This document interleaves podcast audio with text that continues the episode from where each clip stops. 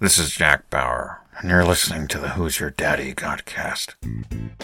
Hello, aliens on Earth. Frank Sasso here with the Who's Your Daddy Godcast Daily Show. You know, in Matthew 12 50, it says, Whoever shall do the will of my Father, which is in heaven, the same is my brother and sister and mother. So we're not just heirs, we're joint heirs with Christ. It would be great to inherit any amount of God's glory and power, but the idea that we share equally with the one who's inherited everything God is and has is beyond comprehension.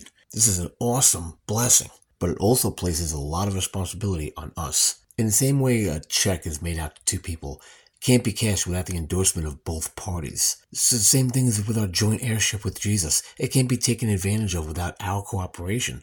A lot of Christians are totally unaware of this. They're just trusting that the Lord will produce the benefits of salvation for them. I mean, they know that they can't do anything without Him, but they don't realize that He won't do anything without us. That's in Ephesians 3:20. The idea that God will do exceedingly abundantly above all that we can ever ask or think, period, it's not true. He has power, but it's the use of his ability combined with the power that works in us. No power working in us means no power of God will come through us. His power is working according to the faith that we exercise with the Holy Spirit that's dwelling in us.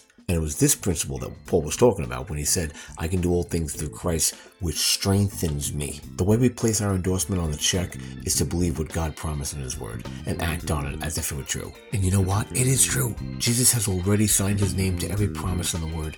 We're not waiting for Him, He's waiting for us. So remember, we love you. God loves you, and Jesus is Lord.